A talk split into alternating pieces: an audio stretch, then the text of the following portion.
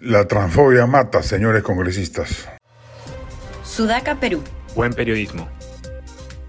¿Por qué los congresistas Betsy Chávez y Roberto Sánchez fueron acusados constitucionalmente por el Congreso por ser partícipes del golpe de Estado del 7 de diciembre del año pasado y puestos a disposición de la Fiscalía, pero solo la primera fue suspendida de sus labores en el Congreso y el segundo se libró de ello con votos salvadores de Fuerza Popular y Renovación Popular?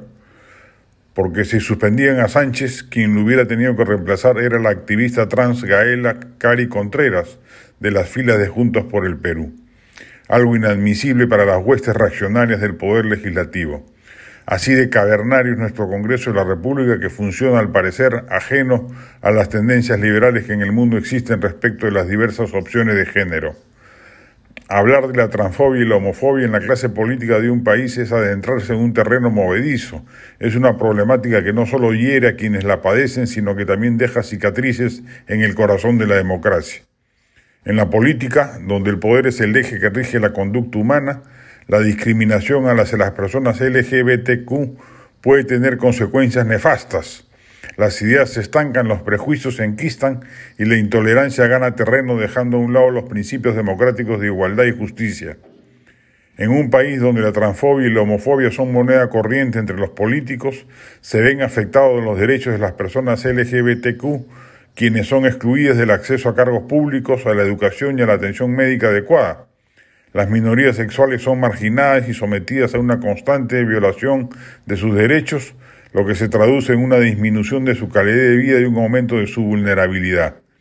La transfobia y la homofobia en la política son un cáncer que se extiende con rapidez, infectando las instituciones y desvirtuando el poder de la democracia.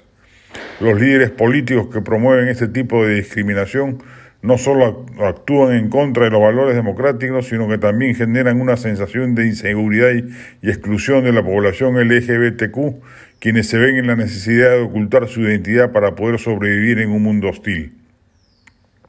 En definitiva, la transfobia y la homofobia en la clase política de un país son un obstáculo para la construcción de una sociedad más justa e inclusiva, donde los derechos de todos los ciudadanos sean respetados y garantizados sin distinción de orientación sexual o identidad de género. Mientras no se erradiquen estos prejuicios, la democracia seguirá siendo un concepto vacío y falto de significado, un espejismo que se aleja cada vez más de la realidad.